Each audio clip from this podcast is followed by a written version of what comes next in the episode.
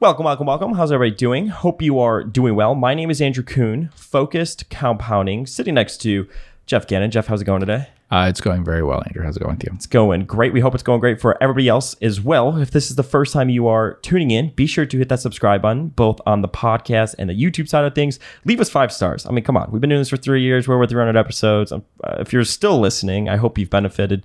Uh, five stars, small price to pay, probably about 10 seconds of your time. Five stars, rating and review. We love all the support. Uh, go to focusedcompounding.com. Jeff writes about ideas there. You can get access by signing up for $50 a month or $60 a month. Um, hit that subscribe button there and you can sign up and get access to that. Um, and check out all of our content. Follow me on Twitter at Focus Compound on Twitter. That's probably the best place to get everything that we do. Um, so thank you so much for all the support and being along with us. I'm wearing a uh what's this thing called? Like a sweater? What is it what do they call this? Like a long sleeve shirt. It says welcome Yeah. welcome welcome. Maybe i don't even know hopefully you could see that. Shout out to my friend clark. You are the best. Welcome welcome welcome.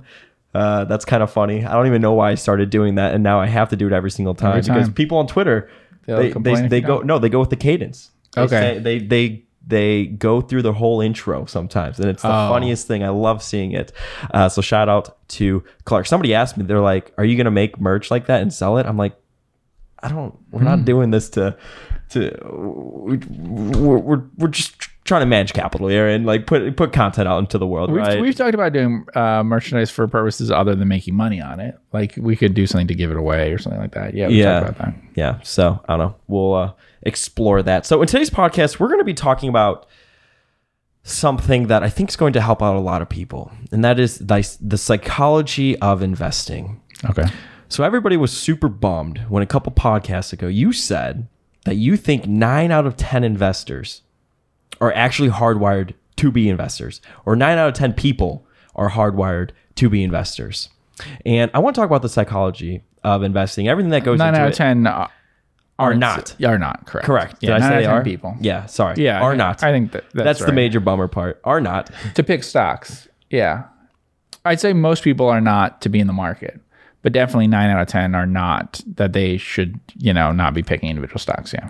So Joel Greenblatt in his Columbia class, special situations class, I watched it and I've also read the audited notes. Google it, you can get access to it. It's awesome. Um, he said the intro was Warren Buffett says that you should index, and I think you should too, but he doesn't, and I don't either. So let's talk about investing, right? And I thought that was a very interesting opener, and it's very true because I feel like most investors do think other people should index. Um, but if you're listening to this podcast and you're like us, you probably don't yourself. So there's some psychological things that we could work on to improve the process. So tell me, why do you think nine out of 10 people are not hardwired to be investors? And again, we're talking about investing. We're not talking about speculating or gambling. Right. I mean, let's break down the definition, right? We could bring it back to the Benjamin Graham definition. I mean, what's the difference between invest- investing and speculating? Oh, um, well, I mean, for me, I think the the defin- the difference is that in an investment, you're trying to get your uh, return from the underlying asset, um, and in a speculation, you're trying to get it from the marketability of it. So, so, So- the actual price of or the actual returns that the business generates versus the price in the market is what you're saying. Yes, I think so. I think marketability is the key to speculation. Um, yeah, but different people will disagree on that because the word speculation obviously does mean different things. So, you know, is merger arbitrage and stuff speculation? It's speculating on the future that way. Um, and so you could also also argue isn't buying Tesla the same kind of speculation as merger arbitrage? Isn't it just a matter of the probabilities and stuff like that? But it is interesting that a lot of the investors we talk about, value investors, Graham, uh, Greenblatt, Buffett, all those people did dabble in things like arbitrage and stuff and didn't usually in buying really expensive stocks. So Why do you think that is? Keeps them bored or keep them busy? Keeps them from I think there's the similarities. I think there's similarities to it. Um, I think the kind of speculation that we're talking about is more like um, uh, is focused on the marketability of it, the stock going up, and not on the on the underlying um, uh, asset, if you want to call it that. I mean, in the case of arbitrage and things like that, it has to do with whether an event will or won't occur, the probabilities involved in that. but it has to do with something objectively apart from the market. I think that's the big difference. When I talk to people, that seems to be the big difference. Um, outside of uh, my professional life, whenever I've talked to someone about stocks, the difference is that they're talking about um, the stock as what it's doing in the market, right? So they're talking about price things. They're talking about what they think about people buying and selling, whatever those things are, the news things that they're seeing, whatever that is, which is very different from talking about the the business or the underlying asset or whatever. Do you find it hard to talk to people about stocks that aren't in the industry or sort of where you could, you know, go back and forth with? I, I, I find mm-hmm. it very challenging. And I know they say you don't understand something unless you could explain it to a five year old. But I feel like I can't offer much insight because everything I would tell them, they just wouldn't be interested in, anyways. That, oh, that's probably true. But I'll just tell them even if they're not interested. I'm just always like, yeah, you know, I don't- go buy an index fund or yeah, Oh. that's cool. You know, I, I just I don't know. It's I find it challenging sometimes, and a lot of times too, it's because everything that we do is just not sexy right now. Mm-hmm. So if I do start to talk about, it, I see their eyes kind of like veer off to the side, and I'm like, yeah, Oh. they're not interested at all. Yeah, that's probably true. Yeah. I mean, I usually encourage them to, if I know that they work for a public company or something, or trying to get them to say that they work for a public company, then we can figure that out. What industry that that's in, if they, their own company is in public, what industry do they work in, the area. At least I know some companies in the area and in the right, um, you know, county, state, things like that. I could probably come up with some names of publicly traded things and then things they're interested in, right? So, so at least you could uh, find stuff like Look that. at you connecting with them. So No, it's interesting. So you've watched this. Um, I think this is interesting. The very first part of like talking about like the psychology of investing is knowing yourself. okay. right? Do you have what it takes to be a concentrated investor? How will you react in certain situations? I forget the exact test name, but Mohnish talked about, I think, in early on in his career. You know what I'm talking about? He did like some sort of test where you yes. talk to people for He did a very involved psychological testing where they it's sort of like a 360 review type thing. to really get to know yourself. And then they give you this report Yes. on Jeff Gannon or this Right. report on Andrew Kuhn. And he actually said that one of his friends did it. And his friend was like, I hated reading about the person Mm-hmm. that I read about. Right. So I thought that was kind of interesting, really, just to know yourself. It'd be, I'd like to take a test like that. I think, Maybe. yeah, maybe, right? Um, but do you think that's like a pretty good? I mean, like you, for example, like you know yourself, you know how you react in certain situations. Price moves for you are purely irrelevant. You focus, you know, purely on the look through earnings and the actual business itself and stuff like that. So, do you think that's a pretty good starting point for people to, um, I guess, go down this path of the psychology of investing? Yeah, I think go back and look at your what actual mistakes you think you'd made and what things you did right, and you'll find that it can be quite different from what you expect and what you spend time on. I spend time way too much on certain things that, based on my past record, isn't really that useful.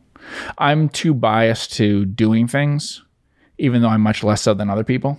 But if you look at my record of decisions that I made in the past and things that I do now and how I organize stuff in terms of my day and what I do and all that, it's way too biased to trying to do too many things in small ways and stuff as opposed to uh, doing a few big things very rarely. Okay, so tell us about that. What do you, what do you mean? Well, for instance, way too much paying attention to the price of the stock, right? So, uh, is it cheap enough? Is it a value stock?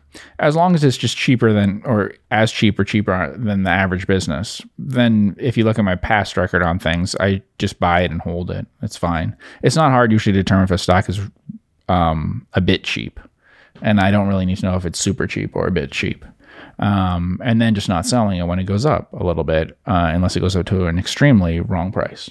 So worrying too much about whether some uh, buying something when it's you know seven times earnings instead of eleven, and then wondering about selling it when it's at twenty five times earnings instead of it being at fifty or something, you know.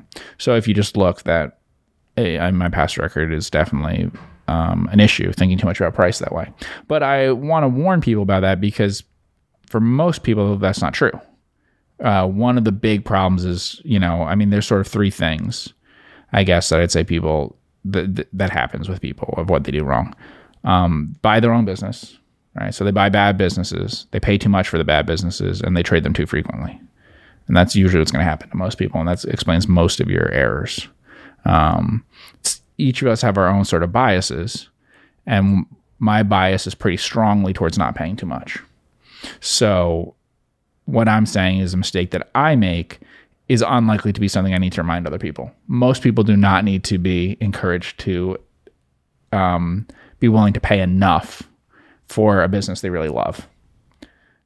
Um, but in, in my case, worrying too much about the very cheapest things or whatever would be a problem.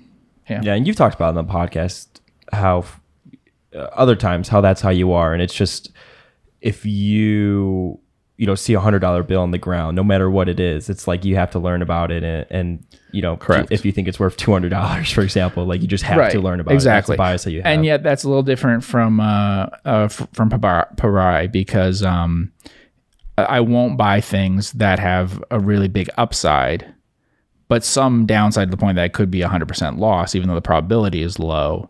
Um, that look really cheap. So even though he would probably say the same thing that sometimes he spends too much time looking at things that are really cheap and all that, as I just said, it's a different kind of really cheap that we'd be looking at. What you're describing is more the kind of thing that, yeah, um, if it seems like it's hard to see how you would lose money in this or something like that, then that's more the kind of thing that I have to pay attention to. how do you think you mitigate against that? Uh, keep reminding yourself of how much you made on the things in the past. For me, you know, the, the math of it is the easy way to remind yourself of that. Um, the truth is that the gains are so large from the things that you sell and shouldn't have um, that, as one of our questions before asked about like comparing like what we'd say like on base percentage versus slugging. Slugging is so important in investing that actually you can have a very low batting average um, as long as you um, sometimes buy winners that you hold on to for a long time. Remember that nine out of 10 stocks, nine out of 10 businesses, nine out of 10 publicly traded businesses are really not good enough in the long run for you to concentrate on them instead of just being in an index. Like nine out of 10 stocks probably should just be traded. They're just a value bet of, okay, they're a bit cheap now, they'll mean revert. There's really, it's maybe one out of 10 stocks that actually over a lifetime compound in such a way that um, they're worth thinking about whether it's for long-term holding or just like thinking about it in a different way than just the approach of um, betting on pure mean reversion. But for most of the stock universe, just mean reversion. So it is just a question of price and things like that, and you know momentum and stuff. But we don't focus on that. Yeah, and, and I guess when you are betting on mean reversion, Yeah, you're having to find a bunch of new ideas probably and flip the portfolio, right? Right. So you have to flip the portfolio more. Yeah. But it's a question of what skills you have that way. Um, what you look at the past to see what you've actually done a good job of judging and what you haven't. Um, so I've been a fairly good judge of um, uh, businesses that turned out to be higher quality over longer periods of time. So being in the right industry, the right business, things like that. Um, so if you isolate the price part of it, whereas when buying things on the price and trying to weigh that against eh, problems with the quality and stuff, it's harder, especially because sometimes you get returns that are about the same as the market or about it, more importantly, about the same as what I would be getting in something else um, with a lot of trouble for it. So um, they're, they're more difficult to figure out to when you have situations where you're either paying a really high price for something that's you know is really good or you're paying a really low price for something you believe is below average. They get more complicated in terms of figuring out what you should be in. Yeah, I have a model on my investing checklist, my personal one, mm-hmm. that basically is just a reminder that price can't be the only form of a margin of safety. Yeah. Exactly. Yeah. And we've talked about it before where it's like, I'd rather be a cheerleader, be like, hell yeah, keep going. You guys are doing great. Yes. Uh, rather than, oh, we didn't suck that much this quarter or, or something like Right. that, you know. And so, uh, uh, but it's still cheap, but it's still three times or whatever Right. it is, you know. yeah. And so that's the thing. So this depends on different people's different personalities. One thing I would say for you is I would never recommend for you being involved in special situations because how special situations work in general is eh, like insurance and, and like uh, lending and stuff. You make small amounts of money almost all the time. And then occasionally you lose a lot on one deal. And you have to, on all the deals that you're making some money on, kind of have in your mind a reserve of, I'm going to lose money on one of these deals. And all you do is read the news. And as you approach closer and closer, you just get the amount you're expecting, really. So, and then some deal falls apart. But that's okay because on average, you, you know, you make more money. and it's true. You can make. I mean, my averages and things like that are. Pro, uh, they're not worse at all than other forms of investing, but they're a way of investing that most people would never want to do. So that's when we talk about like uh, Clark Street value, right? Mm-hmm. So that's a good blog to look for things like that, and it's something I've mentioned before. But it, I think most people are definitely not set up to do uh, that kind of special situations investing, event driven investing. That's definitely not appropriate for most people. Just like most people should not lend money or should not write insurance. You know, the, Sure. the- you, it, same kind of idea. Yeah. It is interesting how you could have two totally different approaches, but you could still be in the same ballpark of performance and stuff like that. And maybe one person's working way more harder than the other. I mean, look like Clark Street Value, for example. The guy, I mean, you just read his blog. He's always turning over rocks and interesting situations and stuff like that. And he's, Yeah. he's, he's much more diversified too, I would say, right? He posts his portfolio. He owns a bunch of different stocks. So that's a lot more maintenance and everything that goes into it. Yes. And I think from what Buffett said at the time that he discussed arbitrage and, and things like that, it looks like his performance in buying and holding businesses and in merger arbitrage unlevered is pretty similar. A little more tax efficient on the buying the business forever. So what does that similar. tell you? Well, he's very good at merger arbitrage too. Mm-hmm. Now he used leverage though, so the numbers he gave are on leverage. But I know that in his, in the actual partnership and stuff, he leveraged up, so his actual returns are better. But that was just because he was willing to use leverage on them, but not on normal long positions. Do you think why we aren't constantly like nibbling at stocks? Do you think there's there's a psychological reason behind that? And how typically when we do build positions or exit positions, it's pretty much all out or all in and then all out at the same time. Yeah, I mean it's the Buffett approach. Yeah. I know it's something that most people who like Buffett a lot don't do that. I do, and I think he would say he does that. I mean, he said that about the airlines when people ask like, "So are you completely out of it?" I remember people were shocked. He was like, "Well, oh, once yeah, we start selling it, like, we, we- we usually, you know, we, don't don't, trim, trim, we don't yeah. do stuff like that." And I'd say that's true. Yeah, yeah. In fact, I don't. I mean, you know, obviously, we sometimes deal in illiquid securities and things, so it's not like we just go out and put in orders the way you might for liquid stocks. Mm-hmm. But I just mean in terms of the decision of this is how much, how many shares we want over time. Yeah, we make that as sort of a one decision thing. Yeah. So the actual trading of it, yeah, that's a little bit more complicated. But in terms of deciding to make the investment and or make the sale, yeah, it's kind of an all or nothing thing that way. Sure. So I guess getting back to judging the situation by the asset performance versus the market price. Right. So it's like if you look at uh, all things being equal, let's say you're looking at a bank that has a 15% return on equity and it's trading Right. in the market at a price to book of one. Right. So it's cheap because it should, you know, theoretically, I mean, it, there are different factors and things. Sure. But you'd think in normal times and stuff, it, it should trade at like, um, uh, mm, I mean, it should trade at a much higher price. Yeah. But you think, of, but uh, uh, talking It could about be a little over two. Yeah. Talking about the actual asset uh, returns, though, Right. that's forward returns of the actual business, like what you're paying today, versus what it could generate in the future is 15%. Right. That's like and a then it shorthand way to think how about much you can reinvest. The big question there is how much you can reinvest. Correct. So it's just a shorthand way of looking at it. So it, that's kind Yeah. of Yeah. I the- always look at what the, the, the stock, uh, I always look at what the business is doing to tell me the price that I think it's worth. So I always have in mind an idea of what the stock, what the business is worth that lets, that tells me how much wealth I have. Okay, so and us that, that is not what the stock price, I've never ever let the stock price tell me that my wealth has gone up or down that way. You know what I mean? I don't mark to market in my mind when looking at it because if you assume you're going to hold it, you shouldn't market to market in your mind, you know? Um, now we market to market for the fund and stuff because that's what you do. Um, but it's not a realistic way of thinking about it. You are not a lot richer if you're going to hold this thing for a long time if it goes up 50% because it, it matters if earnings go up that much. thinking what a rational private buyer. Well, if you're pay for the yeah, if you're and if you're looking at the earnings for it, that's the other thing. So you're looking at the earnings. That's one way to do it. Obviously, is not. I actually don't usually think in terms of what is it worth. Uh, I've said this before. I don't kind of do the DCF thing, capitalizing it. I say what would be the returns that are generated by it, and you always want to be in the thing with the highest returns. So you can look at an apartment building and say, here's the cap rate and stuff, and put a multiple on it, or you can say, here's the cash flows coming off of it. And so if you own a business that is generating 8% of its market value right now in earnings, right? Then that could be okay. And it could be worth even more. Um, but that's the return that you're actually getting. So if you own something that's $100,000 and it's, you know, trading at 12, 13 times earnings, then it's like having a stream of income that's like $8,000 or so. Um, and that's more the way I'd look at it. If you had a stream of income that was like $8,000 or something, and then someone suddenly told you, well, interest rates changed. So you have the same job, you're going to pay the same amount of money, but now that job's worth one and a half times. Most people don't feel one and a half times richer because interest rates went down. Yeah, correct. Uh, but their salary is the same. But you know, your earnings in a stock sometimes are the same, but the stock goes up. Alice Schroeder said that's how Buffett thinks about it. And this was a long time ago, but he basically wanted a 15% earning yield today or Yeah. day one investing that he thinks could grow over time. Yeah, and that's how I look at it. So, what are the earnings? Um, now, some situations are more complicated than that, but what are the earnings and how much can they grow by and all that? So, what's the return you could get in it? Uh, not trying to think about the return in terms of what others will pay for it.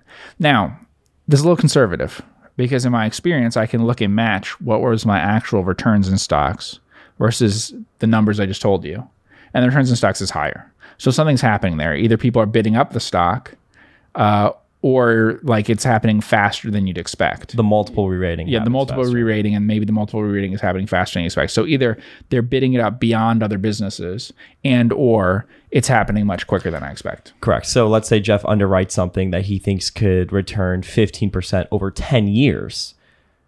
Sometimes you could get a better return because you get a multiple re-rating in year three or year four or something like that. I mean, just look at Buffett with Apple.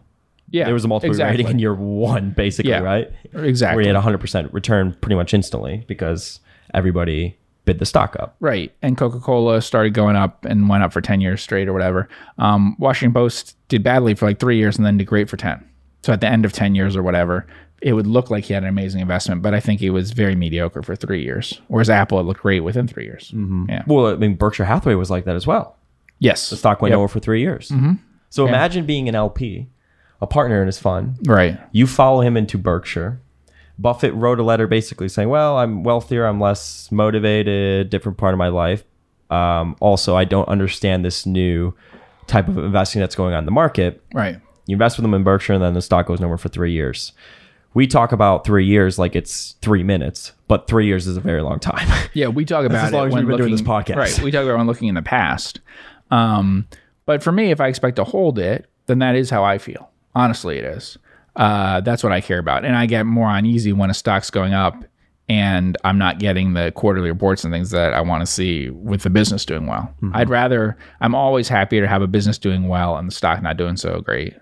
Um, that always feels good. That's just telling you your future returns are gonna be good. yeah, you're you're just the know. opposite. But it's true. That's what it's telling you. Totally, 100%. And you should feel more comfortable holding it. Now, yes, you could be annoyed, and many people are annoyed that it hasn't gone up yet. Mm-hmm. But the odds of it going up in the future get better and better as they report good earnings, as everything about the business is going well, and yet the stock is not responding as strongly. And I mean, the stock can go up. If the stock goes up 10% and earnings go up 20%, that's good. Mm-hmm. If the stock goes down 5% and earnings go up 5%, that also could be good. Mm-hmm. Um, but you like to see earnings you like to see the actual business confirming what you uh, what you felt um, when you bought into it right? And sometimes i have been in stocks that went up and i thought the earnings weren't that great or something or like the business i had you know i feel if the business didn't perform as i expected then i feel like i've made a mistake even though i made money in the stock and that has happened. And i've gotten questions from a few people about that. I said you know i made a lot of money in the stock but i kind of feel like i was lucky because it really didn't do as well as I was hoping as a business. And I don't really understand why it went up a bunch. Or I sold it and then it went down. Right. But so, yeah, exactly. Because eventually that happens. Um, but like I timed the buying and selling really well. So maybe their skill is in timing the buying and selling really well, which is something that I am not good at. I'm not the person to ask how much do you think the stock will open up at if there's been news of like what, you know, quarterly news about whatever. Yeah. Every time I do that, I'm always wrong on that. I'm guessing what'll happen.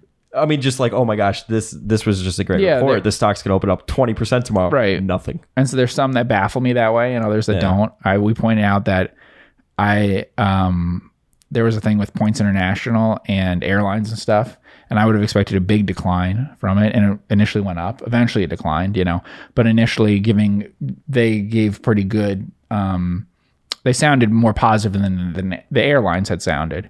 And so I figured, oh, well, you know, if, if when that happens, the stock goes down usually, you know.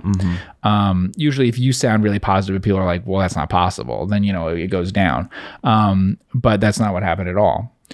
So, you know, Yeah. You'd be surprised too how many CEOs use the current stock price as well. They're pricing in a lot of future growth. And I know every single CEO on the planet, they kind of follow the Buffett model, right? Where they said, no, we don't look at the, we don't care where the stock or price is. But I just don't Right. actually think that's true. And I think Buffett actually, to him, if it goes down or if the stock stays the same, but they continue to grow, he's like, great, I could buy back stock. But again, getting back to the, uh, you know, nine out of 10 rule, I would say CEOs are the same way. It's kind of like Jeff Bezos. He always talks about how a lot of times people will congratulate him on a quarter or something like that. And he's like, oh, yeah, thanks. I'm already two years ahead because it's all about Right. the future growth. Like we did that work a long time ago, but, but thank you. Yeah, and I'd say the same thing for stocks. If we have a good quarter or something, usually it means that it's because of a purchase a while back. Yeah. Um, and I know that from other investing things I've done in the past with my own money or something. One of the best years that I had was like I hadn't changed anything in two years. So it, it took a while for it to get recognized or whatever. But like the earnings situation got better, and then the then the guidance for the future got better, and then you know that kind of thing. But special situations is more congratulations on the last quarter. Maybe you made a great move. It could be like that. It can be, yeah. It also can be um, luck, and people can recognize that. So if you can see, show that they're isolated incidents, that they're independent events of each other, it can just be bad luck. It, it's like I was talking about with um, Universal Insurance.